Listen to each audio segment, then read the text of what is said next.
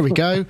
SonicState.com. SonicState.com. Sonic State. Right, this is obviously not. So.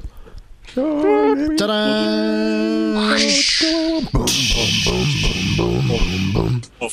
Wow, what about that then, folks? That is, in fact, um, our new intro animation, which can only mean one thing.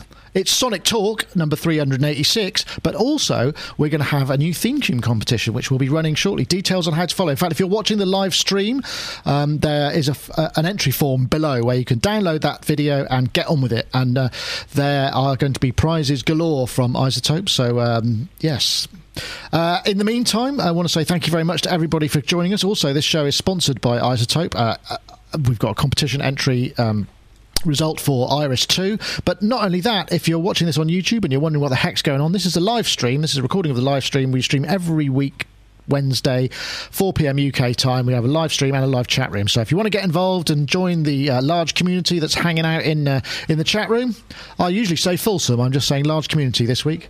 Um, then please do. Um, this is also available uh, as an MP3 download uh, via iTunes. Just check out Sonic Talk. So that's it for um, introductions. Uh, certainly this point. So now we'll go to who we got here. So I have somebody in the studio. Look, look who's that. It's Dave Spiers. I can prove he's here because I'll put my hand in the shot. Dave Spiers, GForceSoftware.com. Uh, I've a rubber ha- hand, isn't it? I've had to give him a sort of uh, proxy synth cave. Nice. It's good, isn't it? I can speed it up and slow it down. That's I right. Like these flashing lights. Yeah, well, we've got the uh, UTOP lights, haven't we? Dave Spiers here to uh, going to film something on the Oddity 2, right? Yeah, tomorrow. Excellent. I know how you are, Dave, because you've been here for a while, so I can yeah, ask you annoying you. how. Uh, everybody else might want to know how you are. Uh, I'm all right. Yeah, good. Glad to hear. Of all the days, this is one of them. Excellent. One of the comments last week: Does Dave Spiers ever smile? I don't know. What do you reckon? There we are. There's nearly one there. anyway, I try really hard not to. Yeah, the well, Alan Sugar of well, without the money. okay, Dave. Well, thanks for joining us, and uh, we've also got uh, well, we've got another double up team. What's going on? It's all gone crazy. We've got Gaz Williams and Robbie Bronnimann in a kind of uh, mutual lower third action at Robot Studios. Hello. Robbie Bronnimann, uh, producer, engineer, no, not producer, composer, MD for Howard Jones, and also host to Gaz Williams, who is a professional bass player and uh, producer too. What have you been doing there? You're looking guilty, you two. uh, Robbie's just played me. Can we? Yeah, yeah, yeah. Yeah, he's just played me his, uh, his surround sound mix of the new Howard Jones album, uh, which was remarkable, really remarkable, with fantastic accompanying visuals as well. But the surround sound, it, it, you know, you've not gone shy on it, have you? No, no. so it's quite, uh, it's you know, it really does give you the full, the full wraparound. Oh, effect. cool! So when's that available, Robbie? Um, it's coming out in in February. Ah. It's coming out interactive, interactive book and CD and DVD and everything. Yeah, but I think we're going to make the. I think the film's going to be available with the surround mix on iTunes as well. I think. I'm not sure how that works, but apparently you can do that. You can get a downloadable surround mix. Ah, so how, did you mix that in Logic then, or is that were you mixing in Logic? Yeah. Ah. Yeah. In Logic, yeah. So you, Yeah. are you using those fancy um, joystick pan channels then? Well, I've been using I've been using Air Display on my on my iPad, and then I've been dro- and then I've just been putting the surround panners down from Logic onto the Air iPad and using a stylus. Ah, okay. One at a time then. No, you could I could have I could have two or three on there if I wanted to, but yeah, generally. Oh right, interesting. That does sound good. I've not used Air Display on the iPad. I, I, I did try, I did have it installed for a little while, but then it, it just kept crashing my video card. There was all sorts of nonsense going on. But No, it's perfectly. It's the first time I've ever. I suddenly thought, hang on a minute, I've got this program. Surely I can use it for that. And lo and behold, I could. Excellent. I'm glad to hear that. Well, thank you for joining us, both of you. And also, uh, we have Mr. Mark Tinley, who's uh, creative thinker and uh, sound artist over there in the south of England. Can I hear you? I, uh, I, I seem to remember that when I tried to do the joystick thing in Logic, I tried to map it to the XY pad on my VSynth because I thought that would be a clever thing to do. I could just put my finger on the XY pad, and they're completely incompatible because XY and radial versus angle are totally different things. And then I tried to do some clever maths to Oh dear. to uh, recalculate one to the other one, and the moment had passed. Can Oh, of no, worms. it's, it's It's a of very, worms. very, very. It's a complex mathematical algorithm to convert one to the other one. It can be done, but it's beyond my brain. It can be done, but only if you've got the time and the um, the, the inclination. That's right. And I've spent my. yeah, I was going to say I've spent my whole day importing things from Logic 3.5 into Wow. Logic. That's going 4X, back which some. means that I have to. Yeah, I have to have about three different versions of Logic on my computer to sort of, you know, load it into one, save it back out, load it into another, and save it back out, and then at the end of it, I have to save it again. So I've got sort of four versions of every song on my computer at the moment. But um, Are you, a- what are you doing? What are you doing? Are you printing the uh, the plugins you no longer have on your current system to audio? I just don't have them. So I'm I'm creating new environments and looking at all the unlabeled things and thinking, what on earth is that? and the best place to start with everything is to put it put the MIDI on a piano and just see what it's doing, and then you can sort of kind of guess if it's drums because they're Yeah. usually mapped to some something sensible, or um, or if it's something else. Uh, no, I've got to dig around in my memory and try and work out what I was doing. But Wow, um, that sounds challenging. I've- I've done what I, I mean. I basically I've decided any file on my computer that's unfinished and more than ten years old needs to be deleted. So actually, I've got to load them all up now and go. Oh, what is this? Was this finished? What? Uh, I, I mean, my worst trait as a programmer is that I don't label anything. now and you're paying. if you're working on an album for a couple of years and you know where everything is and you know what it all is and only you're working with it. But if you give it to somebody else, it's a nightmare for them. And 10 years later, I'm that other person. I'm not the same person I was 10 years ago. And, you know, my memory of what I was doing then, obviously, it's kind of, it's in the, gone. the, in the grey matter. So Well, it sounds like something for, for the cold winter nights to to uh, keep you keep you occupied. Um, Yeah, I should really just delete them and just have done with it and go, you know what? I, I don't know what they are anymore. Delete, throw away. But I have this kind of egotistical vision that I might have created a gem at some point in my life. and you that I need to you need to check. Yeah, one day that. I'll be massively famous and everyone will go, we want his back catalogue and it will be worth 50p or something. Ah, yeah. Well, that's a good point. All valid points, I would say. Still, um, let's move on. Let's get on with our. Uh, our, our uh, well, actually, the first thing that you saw there, I, I don't know if I, I, I just want to play. The, did I say that we've got a new intro? This is a new intro. This was made by uh, Sonic State viewer Stephen Blacker, StephenBlacker.com, who is a professional motion graphics uh, person, as you can probably tell by the quality of this. And uh, he's made us a new intro, so we have a theme tune competition coming, as I've already said, but I wanted to say it again and have an excuse to play it. So there it is. Right, but first of all, let's get stuck in some topics. And if any of these videos will actually play, I, I think that's what I was hoping for. Ah, there we go.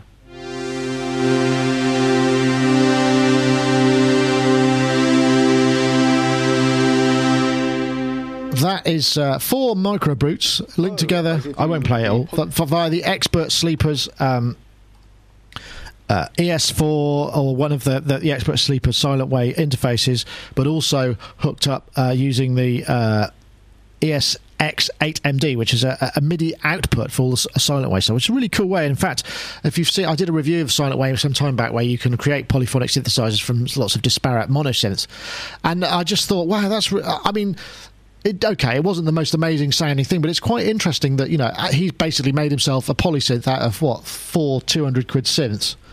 But the whole notion of polyphonic synthesizers being um, how they've become so easy to use, and you don't have to you have to sort of put the functionality of randomness back into them to make them sound more analog. Whereas before, you know, I know Dave, you probably know this because you've uh, you've got a, an eight voice uh, Oberheim eight voice, and you have to actually tinker each each voice and get them kind of sounding roughly the same. It's an interesting idea.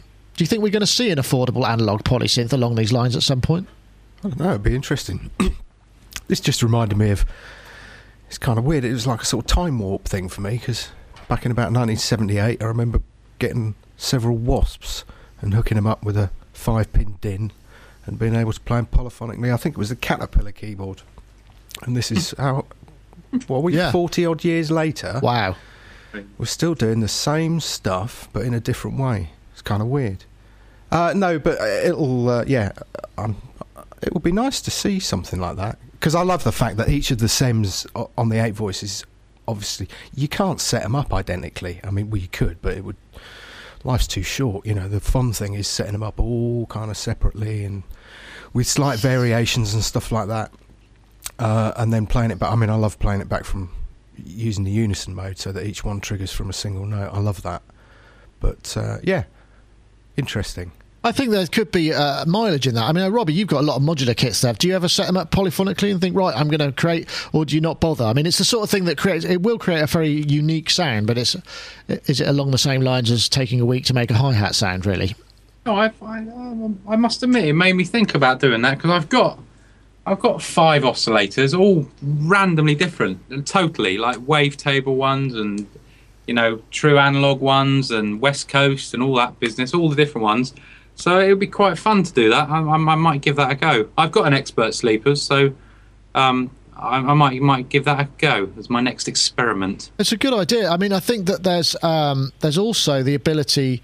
I mean, the thing the, the thing about that, if you could map them so that you know, like the lower the, the lowest note in the chord was always one voice, so you could end up you know creating a specific voicing destinations. So you know the the one, three, and five of, of a chord would always be the same three same three voices, but all slightly different. I mean, all those sort of things are things that could be quite interesting.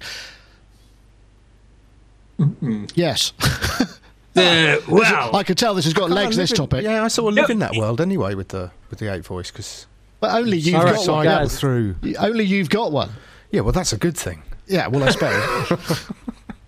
The, I, uh, reckon Gaz the is whole, about to say the exactly whole thing with chords, though. Sorry, the whole thing with the whole thing with chords, I think, is uh, is quite interesting. As we mentioned over the last, past few weeks, with uh, the Maschine uh, 2.2 having like chord mode, Cubase 8 has got these this new chord uh, has got some new chord facilities. Um, in fact, the new Cubase 8 chords. Now, this is going to tie into the polyphonic analog thing now.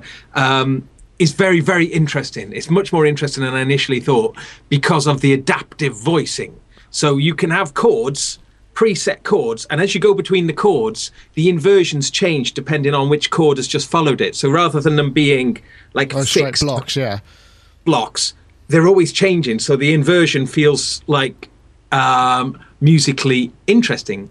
So I was kind of thinking, wow, all this chord stuff, both as, as I say, Maschine, and of course you can do this kind of stuff in Ableton as well. It, it really got me thinking about just how how much um, you know polyphonic analog is just the next thing to happen. Uh, you know, again. yeah, you know. Um, I know what you mean. Next year, next year is going to be polyphonic bonkers. I reckon. That's your that's your NAMM prediction. I know, um, Mark. I mean, the, the, whole notion of being able to maybe take a MIDI track and route individual voices to instances of the same synth are ever so slightly different. There's got to be a kind of the soft. There must be a software, a viable software way of doing this. I mean, maybe Dave can chip in in a bit as well. Well, I thought. Well, I thought. I really thought Gaz was going to mention MIDI guitars or MIDI basses. I suppose because so. in a sense, as a controller, I have a multi MIDI channel controller at my disposal whenever I pick up my MIDI guitar because all the strings are on different MIDI channels. So in if I had six of those synths, I wouldn't have to do all that complex routing stuff. I could plug my guitar straight into those six synths with each of them on a different MIDI channel and tell it, uh, uh, choose the same preset for each synth and then play it from the guitar. And I would have that uh, it, for the MIDI guitar to work. Although I need a polysynth. I also need that synth to be able to respond with each voice on a different MIDI channel to make it work. So it's sort of. I see what you um, mean. Pitch bend range and all that. It's yeah. not. I mean, I wouldn't. I can't play the keyboard well enough to make that interesting, but I can. But from the guitar, it's. It's. Yeah, I, I see what you're saying. Yeah, I think people. I, th- I, I think what's uh, um, uh, uh, a slight misunderstanding. I mean, obviously, we have had you know reasonably affordable analog polys, but I, am thinking of taking the approach of the analog poly as multiple Modular. separate voices. So you right. you know yeah. so effectively, I mean, you could create you uh, say for instance, you could maybe there was an, a firmware update that would happen, say with a Prophet 08 or whatever, that you could basically just go copy this to four voices and then make each of those voices very slightly different, so that when I play a chord, there is a lot more movement that's happening that I don't program in just via LFO. There's an element of randomness that comes into it. The Well, Arturia you- sound has got that function, hasn't it? Though I don't know, you has it? Yeah, You can so send sysex from one machine to another machine, couldn't you? I suppose. Yeah. So you could uh, you could make one machine the master and have the sysex feed out to all the other machines. I suppose that's Um, true. If that if if if if they support it, I think it, yes, but it's entirely possible. Most of them are controller driven now, aren't they, rather than uh, SysEx? Am I right, Dave? I think most most most of software synthesizers, most synth, they don't they don't have the same system exclusive kind of dumps. It's all done by a sort of snapshots of uh, controllers. In fact, there was wasn't there since recently that you hit go and it just squirts out all of the controllers as a patch memory. What was it? Something I reviewed, which I can't remember now. We had that on the Fat Boy a million years ago. It's like, right, there's your snapshot button. Right. Wasn't it two? Wasn't it the slim fat, the um, Sub Phatty? It might have been. I, ca- I can't remember. It might have been one of those. An interesting idea, but I mean, in software, Dave. I mean, there must be a, uh, you know, I mean, because effectively you're creating micro instances of voices within the same instrument. Would that be the challenge? Uh, yeah. I mean, it's funny actually. Was Mark saying about the MIDI guitar thing on the not in Posca two, but on impOSCar we had a MIDI guitar mode. So it was six separates. So you'd set the pitch bend range to plus twelve, and then you could get those kind of slides and trills and stuff like Yeah. that. And I think in the entire time that was out, we probably had feedback from maybe three people who used that. So when it came to like Imp 2, it was like, "Uh, you know what? Because I mean, it was a hell of a schlep to make it happen. So, yeah. Hmm, okay. quite I think sure. I've Too used- specialised. But I've I've only just got back into MIDI guitar. I've not had one for a while, so uh, it's just as easy to set it set up six instances of it on six different MIDI on six different instrument tracks in software. Obviously, I suppose so. Yeah. So it's not it's not impossible to create your own separation or your own. I suppose. The, I suppose the trick is is to. Then sorry, go. Well, what gets interesting is to put different instruments on different strings, and then you can you, you've got your pad on the deepest string, which you're always going to play, and then different melody instruments. And I mean, my favorite thing on guitars is to is to turn all my octaves upside down. So on the line six Variax guitar, you can transpose individual strings. So I alternately transpose them an octave up or an octave down. Then when you play lead guitar solos, Made you sound really acrobatic, yeah. kind of- jumps up and down octaves, and you're just going like, "Whoa, what's this?" And then you play a chord, and it just sounds like a normal guitar chord, and then it's Oh, that's kind of, interesting. you know, Yeah, fun. that's really a- good fun. I think there's still probably still quite a lot of things that can be done with just clever manipulation of MIDI data and the way that it's it, it- it's then processed and sent on. I mean, there's you know, it's amazing that this this ancient technology is still so flexible. But um, yeah, if you want to check out Expert Sleeper stuff, I think we've got the web page up here. Uh, uh, their their interfaces. Did, did you say, um, Robbie? You use the the um, Expert Sleeper stuff to? Well, I say I, I've got an ES4, which you know you drive from the from an SPDIF output on your on your on your interface. But I just changed my whole studio over to the UAD Apollo stuff, and um, I just I just realised yesterday, much to my great disappointment, is um, I had the Apogee Symphony in here before, and it had a proper true matrix routing system. Anything could be routed to anywhere else, but unfortunately the UAD Apollo doesn't and um, the console software is hardwired to the main stereo out or the SPDIF if you mirror it. Right. So I'm having to use an SPDIF to AES converter to go to my Air stereo speakers, and therefore my SPDIF has now been used up. ah, can't you aggregate another interface in there possibly, and just with an SPDIF? Probably could, or I might just get another interface. Easier. Fair enough. Still, um, yeah, interesting, interesting times. Um, next one, we got another. Uh, what time is it? I suppose we could. Do, yeah, well, we'll do another topic before we go anywhere else. I'm pressing play on this video. My system's very sluggish today. I'm not quite sure. That's probably because Dave's here. It's the uh, there we are. This is uh, we've done this before. This is um, the puck, which is the wireless MIDI. Looks like a puck basically, and it connects ad hoc Wi-Fi to your uh, iPad or other device and creates a MIDI output. But it also now has an input, I believe. Or maybe it was the other way around. I can't remember now. But they've added a, a, new uh, functionality to it. It's about 127 bucks, and it's not so much the you know the the, the news that the park because we have covered it before, but it was just the sort of whole notion of wireless studio. It seems to be so, so far away still, but um, surely, I mean, uh, Robbie, I know you like things neat and tidy. Surely this must be something that you you dream about, is it not? Wireless studio. You know, we use live. We use this thing by a company called Panda Audio, and it's called the MIDI Beam. It's a little box about the size of a matchbox with a USB connection, and it and it does wireless MIDI, and we use it with Howard's KX5s. And and the company claimed to us that you can run over 200 of these devices in close proximity, um, and they all find their own channel.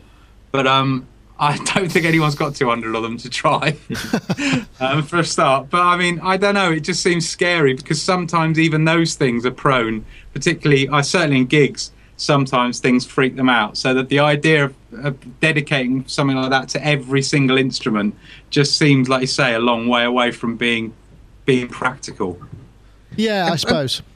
What's those like the puck? There's another Bluetooth MIDI thing where they look like they're the MIDI ports, and then there's a little wire between the two, and you just literally plug it in the back of your MIDI in and out. Oh, I don't know. Uh, and it looks really neat. Um, similar, similar kind of thing. Um, gosh, sorry, I should have been. un- yeah, now you've undone MIDI Jet Pro. No, Eh, uh, look I- like, and and they take the power from MIDI. So I guess I know some MIDI devices don't output Kenton? power. no, it's not No. Kenton. That was a bit more pro, wasn't it? Yeah, I'll try and uh, think what it is. But um, but of course, uh, iOS eight. If you're on those devices and Ah, is it is it Widdy by any chance? could be Let me see. I've got one here. Widdy. Uh, oh, I'm trying to um, get it into my. There we go. See What what- about that? Is, is that it? nope. no. Okay. Nope. I'll, I'll, have a, I'll have a look for it. I'll try and find out what it is.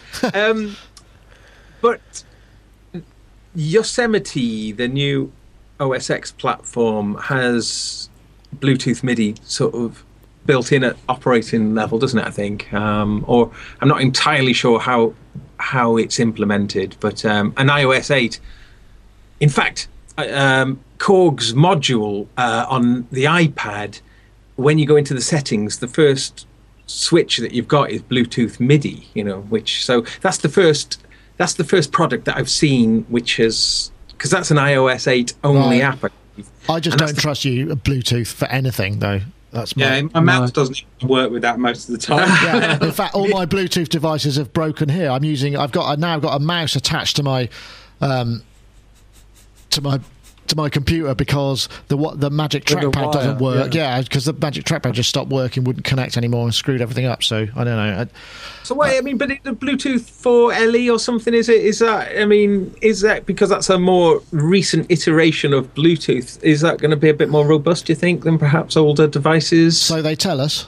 Yeah, but I don't know whether that's the case or not. I know. Dave, you fancy a wireless studio? Yeah, wireless modular patch cables. I fancy. Yeah. Wow, hundreds of them. Yeah, That would be awesome. I wonder how that would invisible wireless. thought controlled. so you could just kind of go and make a kind of massive patch. You're Not, not talking like, Minority Report. it's like Emperor's New Clothes, isn't it? yeah, I suppose it is a little I've got bit. my new wireless MIDI modular patch cables. Yeah, Does everything and stereo. Excellent. Why not? Um, anyway, I, that, um, you can check Puck. It's called uh, mypuck.com, mepuck, M I P U C.com. Check it out. 129 bucks each, which oh, be Nick, nice if they were a the- pair. Oh, MI point one. Um, uh, I don't I think you'll be able to see Yeah, that. just about saw it then. MI point one, Oh, and you I can see. see they're like MIDI. They're like they just go directly into the MIDI in and out, and they've got the antenna that links them together. MI point one. Let's see if I can find a. Yeah, MI point one, Oh. wireless wireless MIDI. Um, oh, is that an Indiegogo? Looks it like may have been. they raised looks- thirty-five thousand dollars. Yeah, it looks so neat. It looks neater than the puck because it just sticks straight into your keyboard, and it takes its power from the MIDI. So once it's there, it's almost like you just Thirty-five What if you've bucks. got MIDI out? What if only got? Uh, yeah, I don't know. Then you're screwed. Yeah. Okay. Like on the on the microbrute. What do you do then? I'm not sure. You plug it into No, something no. else. All right, let's move on. Um, I think it's probably now time to uh, introduce a note from our sponsors. Remember, uh, iZotope are sponsoring the show, and uh, if you were listening last week, there was a Iris 2 to give away, and uh, we've also got to announce another competition. Well, two competitions this week. So if I just play this, you can see just how fabulous Iris 2 is. Iris 2, of course, the latest iteration of the spectral filtering sample based synthesizer. It comes with 11 gigabytes of sample library. You can get started quickly with hundreds of exciting new patches. All of the packs are now included. Intuitive spectral selection tools isolate specific audio frequencies within a sample and play them back. We've got multi mode master filter, a flexible new modulation system. This is really cool with over 100 modulatable parameters. You can do one to many, many to one, you know, all sorts of ways of routing up. It really does increase the synthesis capabilities. Uh, LFO more for visualize shape changes with a real time animation. Five LFOs, five envelopes, macro controls as well. Oh, that's a monster. That's just one of the patches. Very nice. Uh, visualizations, you can see the effects and modulations in real time for every modulated parameter. You can see them moving around. Really, really cool. Uh, intelligent zero crossing loop sample selection, so you can easily just chuck your own samples in there. Iris 2, available now. Uh, download a 10 day free trial, iris, uh, izotope.com forward slash iris. And of course, um, we're giving away two well two copies if you count this week. Uh, so let me see. Um, the last week we asked you to uh, tweet uh, the hashtag um, let me see what it was. I'm trying to remember now. Uh, build your own synth. That's right. And we do have a winner this week. Uh, this uh, is the twitter user at Matt Denaris, uh, and he said, uh, "My weekly detox is Sonic Ga- Sonic Talk. Gaz never fails to make my day. Ooh, uh. There you go, Gaz. You get a name check in the winning tweet. How about that? Awesome stuff. Hooray! So, um, now, if I we're going, so uh, actually, hold on. So he needs to uh, contact me, uh, and the iZotope Fairy will then um, deposit Iris two in your email inbox.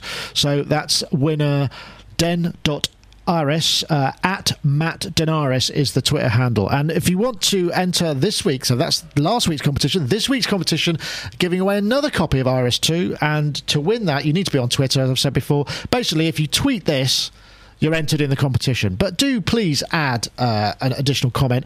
Uh, the hashtag this week's competition is 11 gigabytes of samples because that's what it comes with. That's all of the packs that used to be buying separately. All come now with Iris 2. So if you send that plus a little comment to at Sonic Nick and at iZotope Inc., then you will be entered for the competition all good stuff. So, uh, congratulations and thank you very much to everybody uh, for last week's entry, and good luck with this week's entry. And of course, um, we've also got the new added frisson of an extra competition, which is uh, our theme tune. Now, those of you who've been watching for a long time will know that uh, our last winner was a guy called Misty Moo. He's in fact Kent Spong, who is a synthesizer repairman. I think. Well, more than that, but you know, he he created the uh, the classic choral SonicState.com, which I will. You'll be able to hear if you listen to last week's show quite easily. So now what we have is if you're watching the show, if you scroll down, there is a competition entry form and a link to the video. And the video is this, which, uh, as I said, it doesn't actually have. If I press play, it'll probably come in. It's very slow, my playback system today, so I've got to press it a number of times. Or maybe it won't play at all. Yeah, there we go. So you'll be able to download this video, which has no audio on it. It's about 17 seconds long. I've tried to uh, make it so that it's cut to a particular tempo. I don't know what the tempo is. You'll have to work that one out.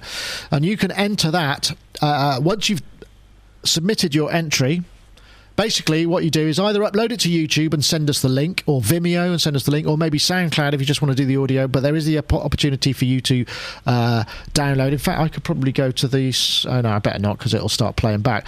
Um, the competition form allows you to upload uh, up to five megabyte samples, which will then go into our uh, competition entry, and you will be judged. You will be judged by our panel of distinguished judges, and uh, we'll decide uh, on the winner. The winner will have the the pleasure of being the intro of the Sonic Talk show for until we do another one. But also, Iri- uh, iZotope are going to be giving them a big prize too. Now that that prize is going to be. Let me see. What did they say it was going to be? It's going to be. I've got it. Scroll down here for this. That's right. It's a, it's a creative bundle which includes Iris 2, Break Tweaker Expanded, Trash with expansions, and also Stutter Edit. So if you win, you not only get to be, you know, in at the front of the show and name checked and what have you. But you also win all of that stuff too. And I want to thank, really, really thank Stephen Blacker, who is the guy who did the animation, did a fantastic job. I mean, you know, when people say, "Oh yeah, I could do that," and also there were several other people who who offered as well. Stephen got in first, and I felt it was only fair to to see what he was going to do, and it and it turned out to be pretty fantastic. So StephenBlacker.com, there's his motion graphics uh, show reel. Uh, so if you want to check out what he does, or you need any motion graphics, and go to it. I mean, obviously it's. Uh, so I want to say thank you very much to Stephen. He's been very accommodating. So Can I just say something very quickly? yes, So, the old Sonic State theme tune is gone, yeah? And today No. is Kent's birthday. ah, So happy birthday, Kent. You've just been ceremoniously booted off of Well, Sonic State. Play at the end. he had a good run. No, seriously, Kent, happy birthday. Oh, that's very yes, absolutely. He's a nice guy. Very much. Thank him for that theme tune. And yes, and do thank him very much. Um, so, uh, yes, I, I'm not sure how long it's going to run yet. I, I was t- thinking about this before the show because I, I did have to quite hurriedly put this together because I thought we've only got one more show before Christmas. Then there's going to be a couple of weeks break because uh, Christmas Eve and New Year's Eve fall on a Wednesday. So uh, it's probably going to be probably be before NAMM, but if we haven't, you know, if people still need more time, we might extend it till after NAMM. So just stay tuned for that. But you know, you can enter as many times as you like. Obviously, you know, legally, don't submit any samples we can get busted for. And by submitting, you're saying yes, it's okay for you to use my music as the Sonic Talk theme tune. I'm not going to get into writing horrible highness terms and conditions, but that's the sort of gist of it, all right? So go for it. So the competition entry details you find at sonicstate.com forward slash live, where you can watch this show every week. And at the bottom of the page, there is an entry form there and a, and a link to download uh, the MP4 to work to. So good luck, everybody, and um, go to it. And the standard last competition. Oh, jeez, it was so difficult, wasn't it? amazing. Well, we had to we had a really difficult job, didn't we? Because there was just so many great quality entries. So that sets this hopefully sets a standard for the new competition, or rather to surpass that. Absolutely. Well, I mean, you know, we might get just, uh, I guess they're not inconceivable, we might get the same entries resubmitted, which would be fine because they're oh, all do so bloody good. I'm going to resubmit mine. Going to resubmit yours. Oh, yeah, yeah. Times. You, multiple multiple entries are acceptable. It's absolutely fine if you want to. I mean, like, like I I'll probably have to convert mine from some bizarre logic format that I don't have the plugins for anymore. excellent. But yes, go crazy and enjoy yourselves. Anyway, um, let's get on to. Uh, oh yeah, this one came from um, via Gaz. This is just mental. Now, this is. I'm not playing the whole video, but see if you can guess what this is. This is an example of said phenomenon.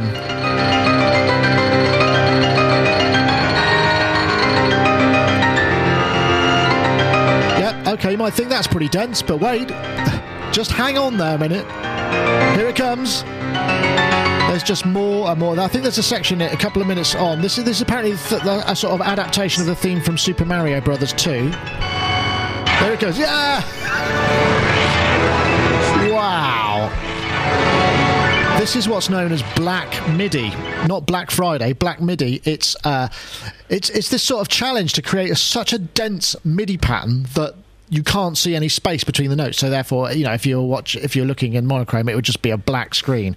And it's a really bizarre phenomenon that sort of um, seems to have come out. Um, mainly seems to have come out of Japan. It's sort of people have been It's a surprise. making making music for uh, for video games, and this sort of notion that you can kind of create. It's it's, it's basically. Um, it's trying to create as dense. If, if I if I scroll to, the, I've got a Wikipedia entry here. These are the sort of patterns. So you uh, sometimes you might even make the notation look in certain ways, just to sort of for a aesthetic kind of point of view. It's and there are loads of examples of this. It's really interesting. Gaz, you spotted this one.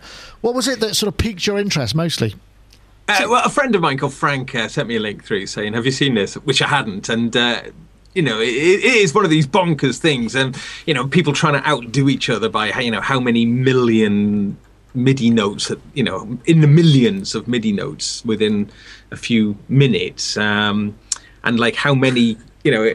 And and and the th- I think the standard seems to be to display the keyboard, the whole 128 um, available MIDI notes, and to try and get as many of them in, both in terms of uh, you know uh, in octave ranges, but also really tiny, tiny notes. Really, you know, Yeah. uh, what is the smallest a MIDI note? Oh, Com- 128th. Depends what the resolution of the sequencer is, isn't it? Right, right. What's the well uh, the theoretical? What's the theoretical? 384 ppqn was what something I remember. So that would be Yeah, 304. 999 BPM. So uh, so if you did um, so 340 possible note events in a quarter note. So if you speed that up to a high tempo, that's a pretty dense amount of MIDI you could get. Th- isn't it 384? But it's 384 times 4, isn't it? Yeah, per bar. Multiplied by 999 BPM. Yeah, let's go. That sounds pretty promising. You do not. There's some funny, there's some funny, there's some funny things within Black MIDI as well, though. That when it's maxing your computer out and just, just you know, everyone's like, "Yay!" You know, great. Sort of, uh, that, that, that those bits are kind of You break um, it. It's like overclockers, isn't it? Yeah, People who want to Overclock- overclock their processors just just for the hell of just it. for the hell of it. Uh, yeah. I I think we should spearhead a, a counter revolution called white MIDI, where you have as minimum map notes as possible. or none.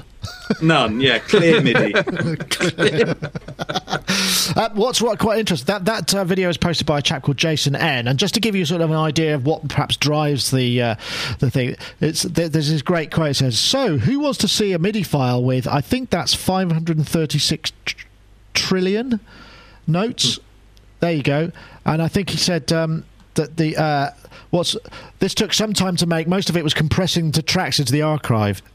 so it's just a single note overlapped a bunch of times. Oh, that seems to be uh, five five hundred thirty six trillion eight hundred seventy billion nine hundred seven million four thousand four. Yeah.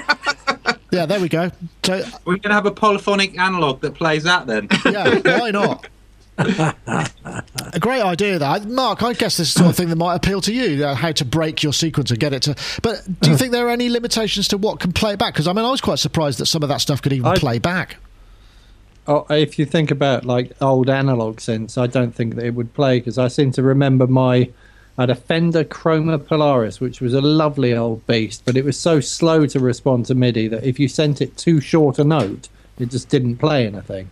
And I think that's kind of uh, probably common of uh, of lots of analog things. If you sent it that little tiny blip, it probably just wouldn't even recognise it because the because the, the clock speed of the the receiving MIDI thing is going to be uh, of a resolution that that blip might fall in the yes, hole. I see what you mean. Uh, that's- as your head in the chat room says, so the uh, Sonic Thorn chi- Sonic's theme tune is going to uh, contain a couple of billion notes now. Uh, That, that, that's not a bad idea. Black, uh, your black MIDI submissions are completely. That'd be quite challenging to Oh, create. yes, some, but actually, no. It reminds me that wasn't. The, didn't we? Didn't we see? It was a couple of years ago that uh, there was a, a piano that had been. Um, you could feed audio into it and it would play all of the notes to create speech so the piano would speak but it would by, do it Oh, by yeah, by creating yeah. just all the harmonics so you create these massive additive waveforms effectively so i'm guessing you could use black midi in that way to kind of create these meta speaking. That Yeah. would be really interesting. that could be I quite mean, I'm sure. Uh, has this concept not come from the idea of the black page, which is the musical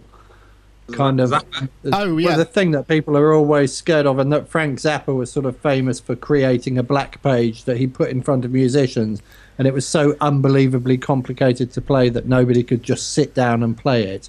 And that's all kind of orchestral musicians' art- biggest the- fear that they're going to be presented with a black page and and not be able Yeah. to and not be able to ah, play. well, it. that's interesting The origin goes back there, doesn't it? Conlon Nancarrow.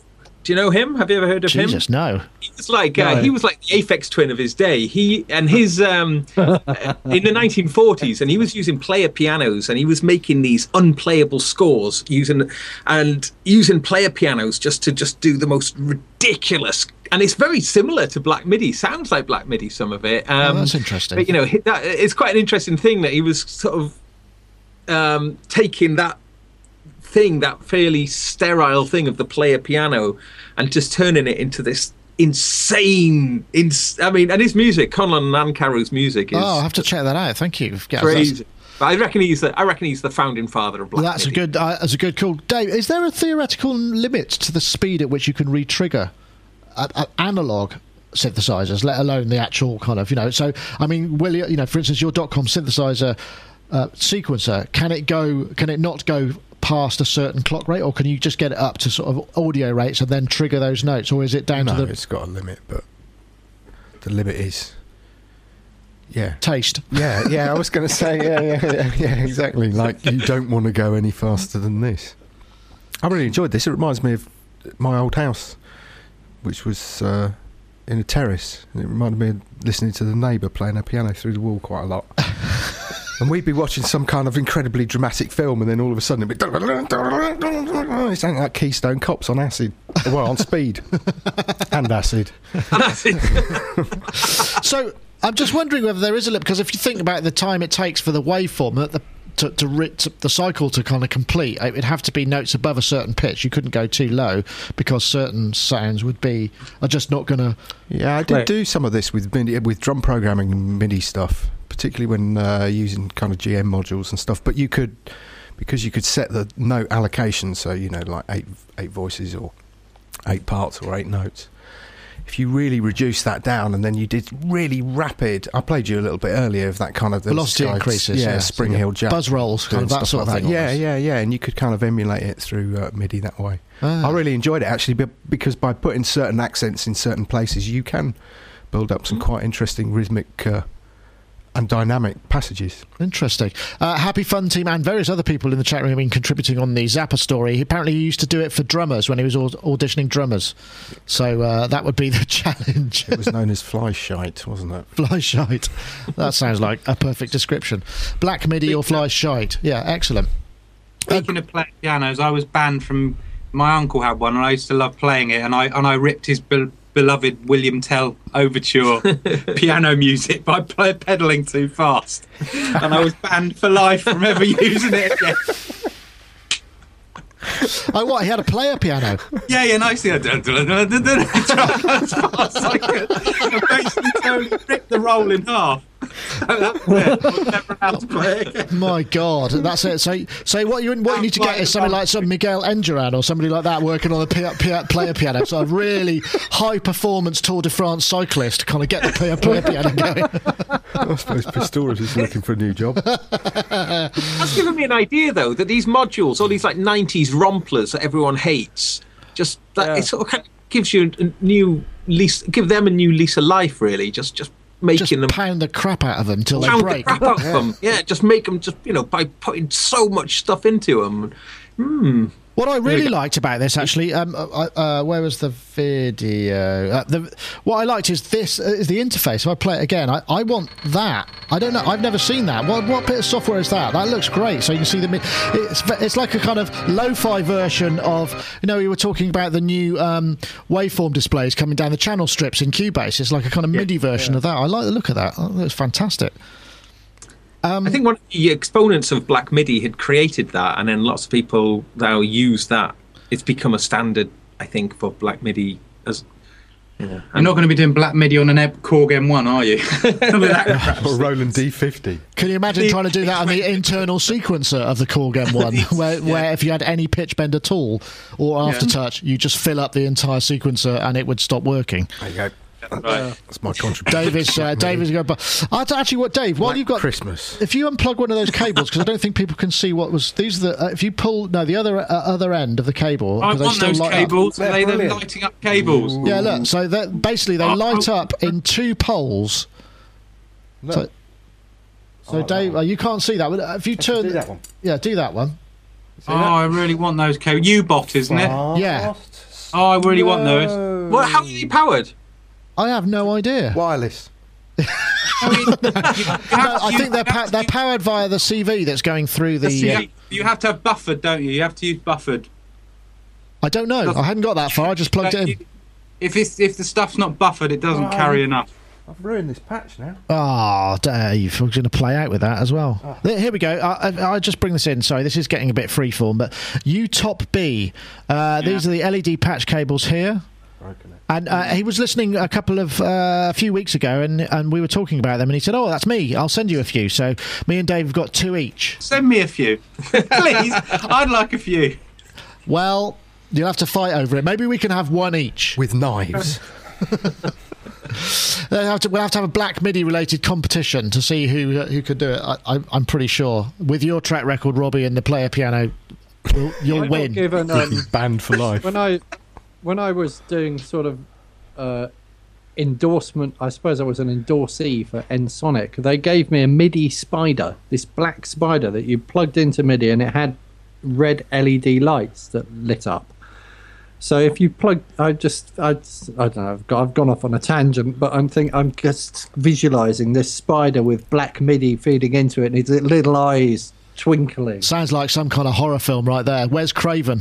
It sounds like a Wes Craven vision. They told you it was that, but it wasn't really. It wasn't. It was something else. We had a lad who worked for us, and he had like one of those. He was into feng shui or whatever it is, and he had a. It was a wall wart power supply, and it did nothing. It just had a LED light in it, and you were supposed to take all of your electronic devices and kind of waft it past, and it turned negative energy into positive energy. You can imagine how well that went down with us. Actually, well, that's that. I mean, so so what would it do? That so negative. So it would actually what reverse the polarity of your electrical Um, It signal. must have been a Absolutely no idea. deionizer. It was brilliant. Was it a deionizer? Deionizer. Could have been. Oh, he got Did very short shrift, I can tell it? you that. Did Uh, it- no, it didn't have anything. It was just like a wall. I was like, light. dude, this is like the best scam in the world. It's a wall wart with nothing except an LED in it, and it's supposed to change negative I had a, vibes I had a positive vibes. deionizer that you plug into the mains, and it had four little metal prongs on it, and it was supposed to take the positive ions out of the atmosphere and turn them into negative ions. Uh, but it just and it was a cream coloured thing, and I'd plug it into the mains in the studio, and then it would just go grey, and it would be covered with this thick, weird grey, gloopy stuff. And if you put your fingers on the prongs, it had like about fifteen thousand volts coming out of it. So, you get like a shock from it. So I'd occasionally reach over to grab something from behind the mixing desk and go, "Ow! Ah!" um, So it was, it was a dust collector. yeah, basically, I it, I never felt any better from using it. I always used to feel muggy in Warren's house because we were in the dark all the time. It was like being that, in a New York nightclub. It was permanently. So it uh, maybe it, maybe the polarity was switched wrong on it. So it was actually just making everything worse rather than making, Making everything better. worse, yeah. It was a worserer. That's it. That sounds like some sort of uh, bizarre FBI kind of uh, counter surveillance sort of team uh, thing where you put it in a in a room full of people who are doing bad things and they all just kind of get really miserable and have to go home early so they can't finish what they're doing. You know, it's a very benign, perhaps, way of uh, um, undercover warfare. I don't know. I've just had a stupid idea. No. You know those No, you, can- surely you know those things you can get where you um, you can put your internet through um, uh, you, you plug it into the wall and then you can use your, your home wiring to Oh yeah, I've got one of those. At um, yes, I know that. Yeah, I know the things.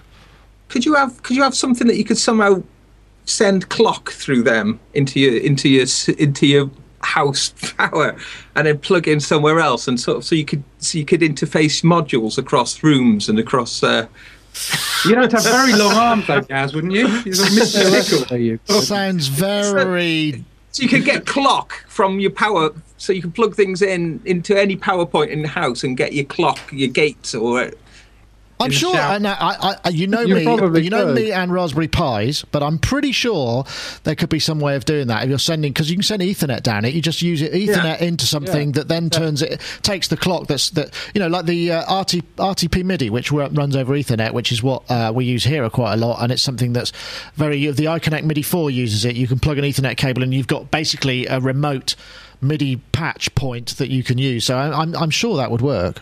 Sort of somewhere along the line. I, I, I'm not sure whether the development costs would uh, offset the actual potential customer base, but you know, good idea. it just it would just play havoc with your washing machine's kind of cycle as well you know it starts to kind of synchronize with your modular system. You could use it the other way. Have your washing machine triggering. What would you use it for in the bedroom?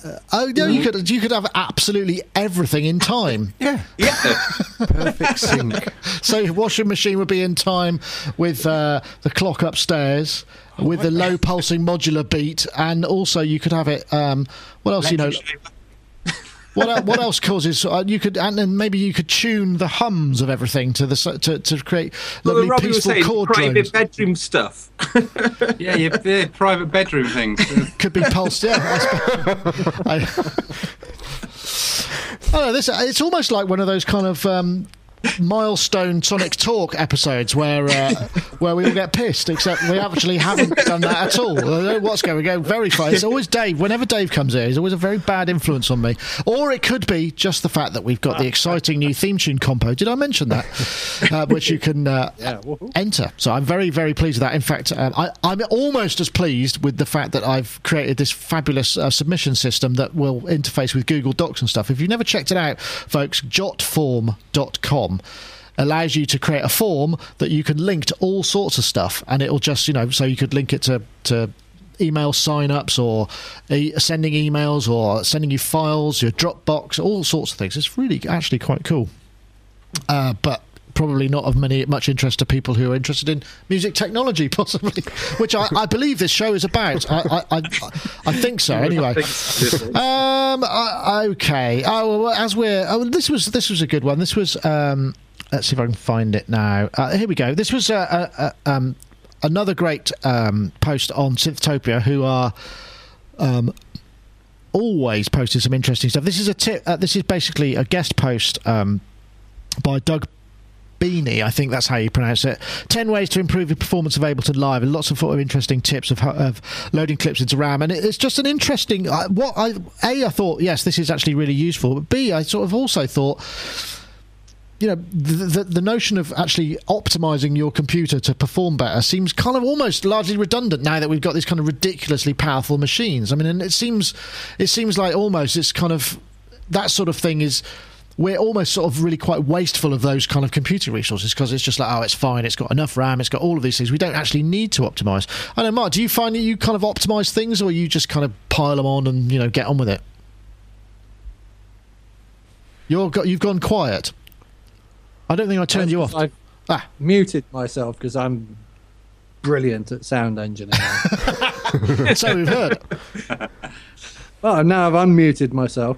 Uh, I don't know. I read through the article and all those things seem pretty obvious to me, and I was sort of thought, would I do any of them? I think freeze tracks is something that I might do, or buying more RAM. Buying more RAM's always good. Um, but uh, yeah, when I'm working on stuff and it run, it, it, it's you know the first thing to do is to once I've started playing all my parts in or singing all my parts in, then increase the buffer size because it starts to. Once you've got a few things running, my computer starts to slow down, and I need to increase the latency. And then I start freezing things when I have too many plugins on things. Uh, I'm not sure about. And you know what? There's one piece of information in there which was the idea of putting reverbs on sends and returns, and I almost never do that now because what I find in most of the audio programs I use that is as soon as I set up uh, returns on things, then latency starts to move away from me, and I find uh, if I if I'm playing a guitar through a computer and I've got anything much larger than 64, I can feel it, and it all starts to feel really weird.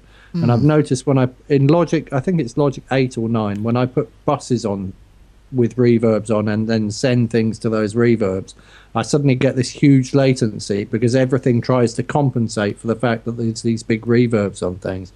Um, so I don't put things, I don't put things on sends and returns for that reason, and I might do it right at the end in a mix, but I wouldn't do it to save performance. But I do freeze tracks to save performance. No, that's interesting because I know you know I, I, working on various sessions. You know, I, my kind of background is live engineering to begin with, then studio when you'd only have like outboard units, so you'd have to bust things and do with return tracks. And the notion of what tend what people tend to do is just chuck everything on the single track. So you got the same reverb on a bunch of drums. They'll you know rather than set that all up, they'll just chuck the same reverb on all of the tracks and and, and do it that way, which is. It- It's counterintuitive No. to me, but I used- actually, that's what people, you know, that's what I don't It's do what that. you do in a recording studio, but I'm not in a recording studio. I'm using a computer, so I Yeah, I want a suppose so. different. I want different reverbs on. I, I don't want that latency thing to happen anyway. So No, I and it suppose not. that starts to happen as soon as you, as soon as you do returns. Dave, do you do do you do it the old school way, or you just fling everything on the track as you need it? I don't need to Yeah, that's what I suppose that's the point, isn't conserve Don't need to. stuff. because mainly because I only use a drum kit. No, um, No, I don't. I didn't look at this topic to be honest. I was more interested in the uh, slightly more entertaining ones. Well, okay then. Uh, back to uh, back to you in uh, Studio Two. Um, how about you? I mean, Robbie, you say you do things the, the kind of the old school classic way. Well, I, I do I do them because I quite often I set up quite complex um, effects chains that I want to automate, and I want you know perhaps groups of synths or stuff to be kind of processed together by these chains, and so I use the sends for that type of thing. But I don't, yeah, like you're saying, it- there's, there's very little point in conserving energy if you're going to open one EMT plate. You might as well open five or six on individual things. You know, the, the problem with doing lots of stuff to the buses, if you want to render your session out as audio files after Ah, the yeah, event, yeah. Yes. particularly with Logic and enough. stuff, it's, it, you mm. become totally unstuck because it'll only render out directly from the channel and it totally bypasses the whole busing system. That's So you true. then have to do these real-time renders of just the just the soloing out the, the, the returns. That's a and very good them point. Back into channels, and that's a pain in the arse. Yes, I've done quite a lot of that. I remember having to do that when you're, particularly when you're sending mixes for stems or for live work. You don't want the reverb from that you've sent Why- it to, to something else. Yeah. I don't know why these things like Logic don't get that sorted out. I mean, this should be just literally a. Ableton. a Cubase 8! Cubase All right, 8! all right, Cubase 8 does. Everyone else have do it. quite well sorted. You know, render, be able to render everything. Render everything out. Lo- audio channels, virtual instruments, returns, everything as a, as a whole session, and then to for it to load up as just audio. Sorry, Mark. What were you saying? I was just saying in Ableton, if you render stuff, because I work on the PC laptop using Ableton first, then I bounce everything out and stick it in Logic and play around with it in there. And when I say I want to create a master of this session, a multi track master, all of the things that I do have on returns, see, I said I didn't use them, but Yeah, I but you- must do. 'Cause I end up with a stereo audio file for every single thing that is a return. Which is another reason not to use them, I guess, because otherwise you end up with loads of stereo audio files of returns that that need to run somewhere, I suppose. But um, but at least it renders it out. So if I've used a generic reverb across lots of tracks, it will give me a stereo pair of that reverb Right. doing the thing that it was doing in the track. Yeah, yeah. I, well, I suppose actually thinking about it, Robbie, if you do that, say for instance, you've got you know twenty tracks all going to uh, varying degrees going to the same reverb, and it doesn't, and you have to solo it out. Surely, what you're actually going to end up with is a massively high track count that's kind of much higher than than were you just to bounce the stems in the first place, I suppose. Yeah, but then of course the the added advantage is that you can you can you still have the things dry within the within the the stem session. There's nothing worse than coming back to a session with all reverbs printed on that you can't get off. Yeah, that's so true. it's Yeah. pros and cons, but mm. there should be better ways of doing automatic outputting of that stuff. Yeah, think. sounds like a complex set of logic and rules. I don't like having too many reverbs, so I want generally one reverb usually and have everything go into that same reverb to give the sense of the same space. And I think once you start messing with lots of different reverbs, and I like to play with the reverb. With the, you know, I like to have lots of things going into the same reverb, and I like to spend quite a bit of time with the parameters of the reverb. Right. And uh, Getting you the space so- right. yeah, so so therefore, you know, sends are an extremely important part of my my workflow, um, and I love to process the the after the reverb as well, you know, Right. with Gotcha. EQ filters or It- whatever. it- on- it's it's very much a kind of live way of doing things. I mean, I don't know what happens in terms of live um, uh, mixing now, but you know, it always used to be whenever I because I used to work in a nightclub where we had you know basically two reverbs. You had your uh, the short one for the drums and the long one for the vocals, and then you'd send them Yeah, all the very. And then if there was a ballad, you'd send you'd be cheeky and you send the snare to the re- the vocal reverb as well. Ooh, yes, exactly. You know, and that's the way it always used to used to work. You know, which is really old school, but that, I suppose that's where it comes from, isn't it, Mark? Yeah. yeah. I mean, I used to do exactly the same thing. I had a Rev 7, an R1000, and a delay. Woohoo! Yeah, and you get a delay as well. Yeah, there, of course. Yeah. And then, but yeah, it's interesting how that uh, how that's all sort of changed so much because the the resources are so sort of available. Anyway, no, uh, last last topic I have here. I'm just going to try and find the. Uh, oh no, this was the. Um, this was the expert sleepers thing, which was the, which another expert sleepers thing was this new uh, device that's announced called the USAMO, which is essentially an audio to sample accurate MIDI output, which generates sample accurate jitter free MIDI output from an audio input. And I thought that sounds useful. And then I was thinking, actually, what can you use that for? What is the sort of thing that you would use it for? I guess it was clock. It generates clock and song position pointer. And um, I was wondering, you know, I mean, it, it seems like a clever thing, but what what would you use something like that for? I mean, Dave, you you kind Don't of ask me. I didn't look at this topic in any real detail. you did. You told me. I that- told you about the Acme one because said that's there the was only this one, one. that I'd actually done some research. Yeah, no, I was at Daniel Miller's and he showed me that, and I went, "Oh, if you've got it, it must be brilliant." So I want one of those. I guess you know you could what you could send it a click from a from a, a drum machine or a pulse from a drummer, and it could drive your whole rig or something. I don't know, Robbie. Oh, Jazz, can you think I- of any uses I- for?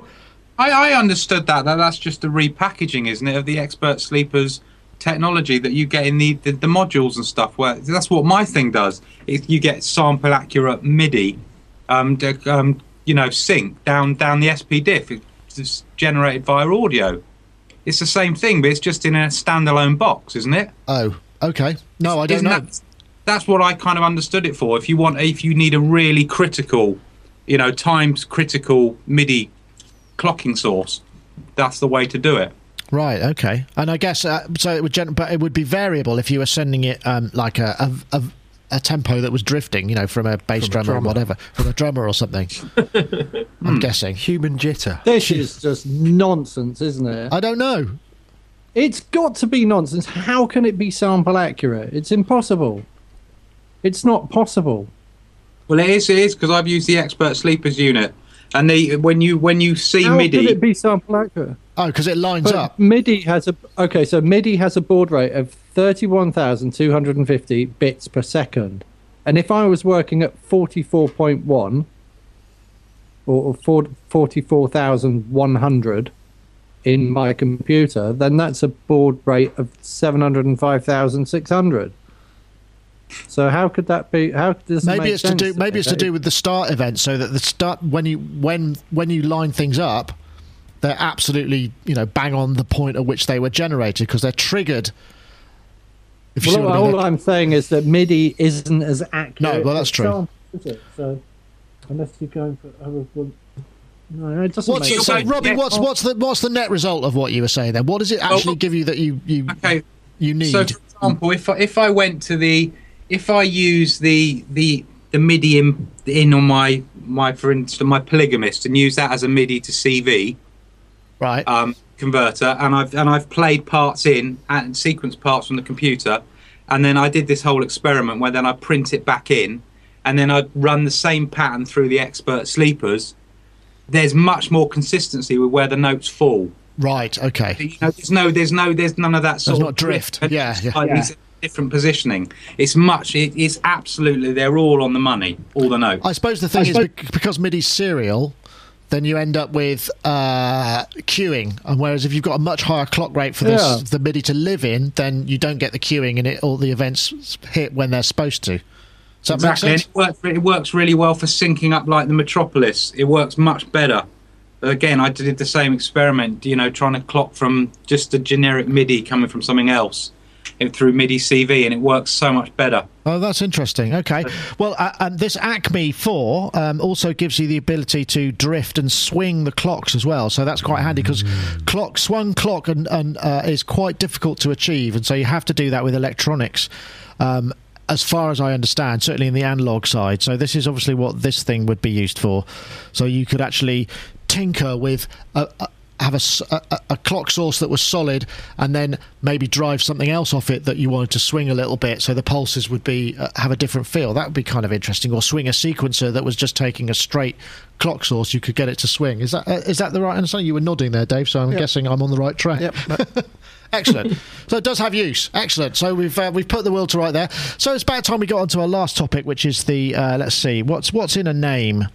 Um, and this is I found this on uh, idmforums.com, which is I guess uh, uh, in, I don't know what's IDM in dance music something independent Intelligent dance, dance intelligent dance music. That's right. That's the sort of stuff you make, isn't it, Robbie? That's Well, I was interested by that link because the, the the very band that they name check as the uh, example, Seven Lions, we I co-wrote and did uh, some production on the first the first big single, and my partner sang on it. So Oh, excellent.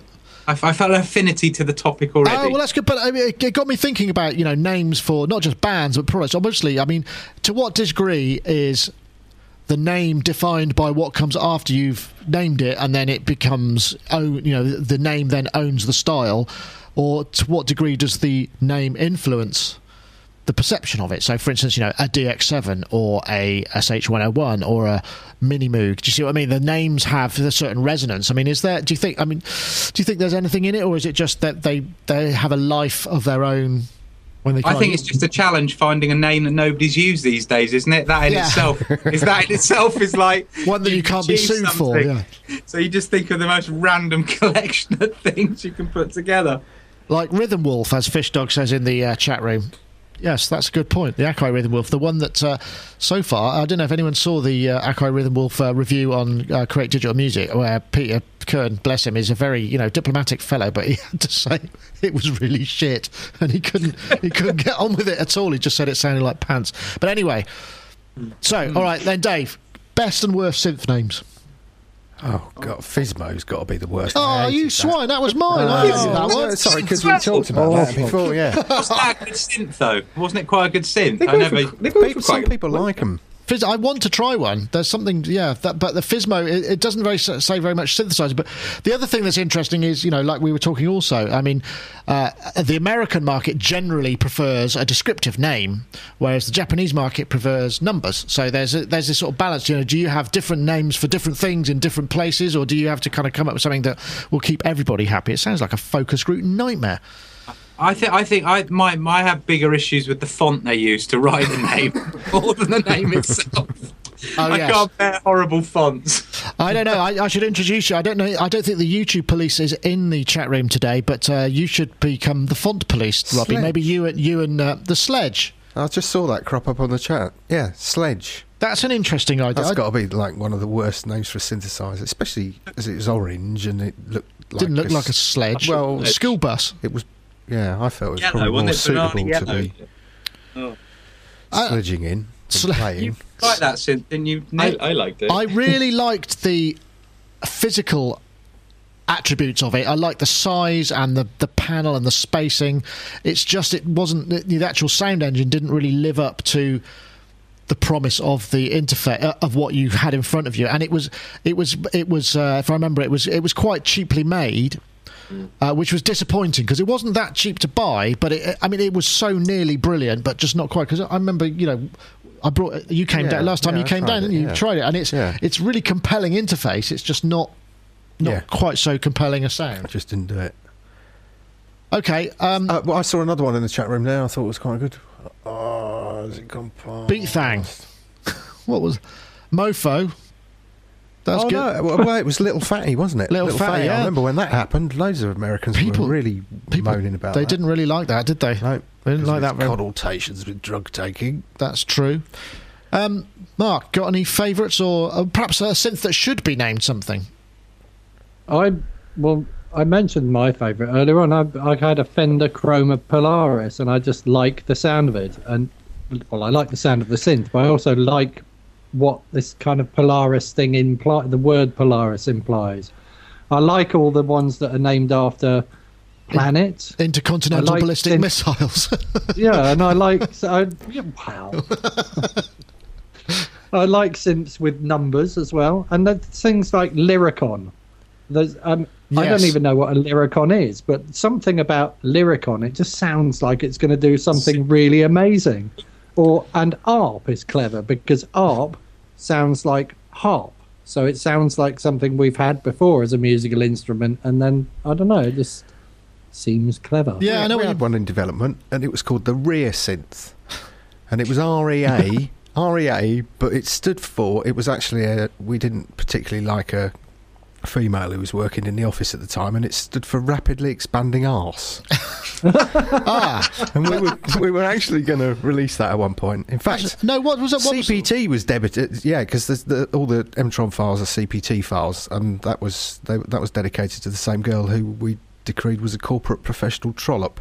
oh, I say. That's where that comes from. What was the other thing though? Uh, the uh, the uh, analog was something strict. That what was the ask? Because Yeah, we did. We yeah, that was really funny. We got yeah, we got Didn't kind of told that? off. Yeah, we did. We had the analog replica string ensemble, and uh, Avid were distributing it at the time, and there was all sorts of discussion about how their share price would plummet if they released anything under that name. with the ARS acronym, and then, and, but that's right because you were going to have um, They go. Th- they the went through- Patch Banks extension was going to be ARS SE, wasn't it? Well, I think it's, it might still be, but um, we might have snuck that one through. But we had to like put patches past a committee, so Bojob didn't get through and things like that. Which I thought was a fantastic name. There was loads. Oh, Yeah, I'm going to yeah. get into so much trouble. Ah, well, okay. Well, we'll we'll stop there. But uh, uh, what about uh, Gaz? Have you got any favourite synth names or? I like Streichfett. I, s- you know, I think it's brilliant. I think Yes, it's the- old school, isn't it- it? That doesn't translate. I love it. I think that, that the way it translates badly makes me like it even more. And I, I am Oh, look, it strangely matches- it- craving it as well. Look at that! nearly It- bought I'm- one the it's day. merging into the background. It's got exactly the same purple on it as I've got them as my background light. Isn't that amazing? What a I coincidence! like um my, my favourite synth name is the Hartmann Neuron. It's 'cause it's very exotic and Oh yeah, that's nice. sciencey and yeah. Andromeda is another looks nice one, nice isn't as well. Andromeda. yeah.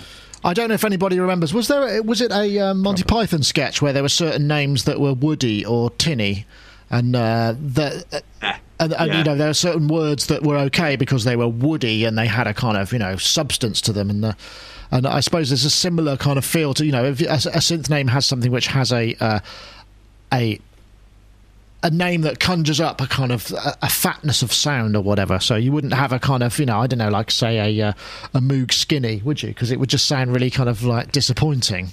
yeah. Or The mood Casio lame. tone. Casio tone. Now, Casio I liked that. I don't know whether there's something about Casio tone. Definitely, Some of those synths are really good. absolutely. The ones with uh, with resonant filters on it. The Moog Woody. That's. uh, the Ira's That getting. sounds like a station wagon, though, doesn't it? it does, yeah, it does, doesn't it? It does. Erector. Okay, right then. Uh, I can tell we probably need. I need to probably uh, stop the show before things get descend into uh, into end. Oh look, that's a good one. Akai Timberwolf. I like that. That's a good. That, uh, anyway, there, there's so many. The the, the Moog Semi. that is awesome. There we go. I'm just sorry. I gotta put- That that is. Your They're all coming. The, the, the chat room Yeah, are yeah, just, yeah, you know, we we've unleashed the beast. That's terrible. Well, you'll have to. Uh, uh, well, I, I guess this is a good point for me to uh, to say. Of course, if you wanted to join us every week. Uh, we stream live 4 p.m. The chat room sonicstate.com forward slash live. In fact, uh, and remember, if you want to enter the competition, if I press this again, it might play. Um, then you will be able to. Uh, compose the theme tune to go along with this animation, which I'm hoping will play if I press the button enough times. There it goes. So this is our new animation from Stephen Blacker. I want to thank him so much for putting all that work in. It's really fancy. Uh, there it is. So you can basically compose your music to that. All you have to do then is go to sonicstate.com forward slash live where there is an entry form and you can enter away. And as I said, you know, make sure you got the rights to the music and you're happy for us to use it because we don't want to have to employ lawyers and stuff. We just haven't got the money, frankly. And we, but so you know, if there's any doubt as to whether or not you've got like a a really obvious sample in there, I'm afraid we might not take it as an, an entry. So just bear that in mind because we would hate to see your work go to waste. Um, but with that, we also say thank you very much to to uh, iZotope for sponsoring the show. And remember, you can win as well as you know if you want. Can you imagine you could win the competition, both competitions at the same time? Iris two. If you want to win that, you have to tweet this plus a little bit of extra something else. Hashtag 11 gigabytes of samples. That's an 11 GB of samples at Sonic Nick at iZotope Inc. to win a copy of Iris 2 uh, from the iZotope Fairy. So I want to say thank you very much to everybody for joining us. They're still at it. The Mighty Moo Klingon Uranus. There's just they can't stop now. Uh, stop it, you guys! I'll have to shut the chat room down. We'll get busted for some reason.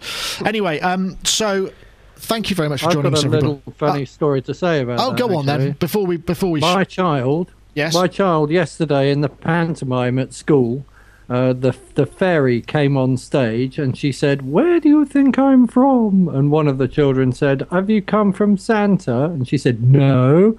And my son stuck his hand up and she said, uh, um, "He." My son stuck his hand up and he said, "Have you come from Uranus?" And had the whole place in fits. Excellent. Was that a bit of ad libbing? Yeah, I Nice. think it was. Yeah. So- Nice work. Got a live wire there. Anyway, well, with that. Mark Tinley, we'll say smart. we'll say Very goodbye to you first. Mark Tinley, marktinley.co.uk. Thank you very much for joining us this week. It's been a pleasure to have you. And a pleasure to be here, in fact. Yes, thank you very much. Good stuff. Thank you. And also, we'll say goodbye to Gaz Williams and Robbie Bronnimann together, united by a lower third. Look at that. Looks like Gilbert and George. Gilbert Sullivan. I did I ever tell you about we when we were doing remixes, we actually got approached to do a remix from Gilbert O'Sullivan, who lives around here somewhere apparently. Does he? Yeah, I never got the demo though. I don't know what it was I like. thought it was two people. No. That's Gilbert and Sullivan. oh, okay. That was a different thing. Different. They did operettas. Gilbert Sullivan did uh, quite saccharine kind of uh, Nothing cheesy rhymed. pop It's songs. Brilliant. Anyway, Gaz Williams, thank you very much for joining us. And Robbie Bronnimann too. Uh, hope you have continue to have much luck, whatever it is you're doing in the privacy of your own studio there together. But uh, thank you for joining us. And finally, Dave Spiers. Uh, Oh, but Mr. Bar, no, you can take the bar humbug off. Thank you very much for joining us as well. Well, yeah, join me. it? Thanks for coming in. Oh, Yeah, well, we do a kind Look, of yeah. like we'll break the third wall down. Excellent. So, anyway, that's it for this week. Uh, remember, enter the competition, sonicstate.com forward slash live. Go to it and, um, yes, enjoy. And we'll see you. Oh, no, I'm going to do it again. I'm going to play you out. This is what you need to do the theme tune to. If I play it, there it goes. I just imagine like there's music here which you're going to compose and we'll put down. You just download it and you do it yourself, and there you go. And then we get this final hit point that goes ta da, or whatever it may do. There we go.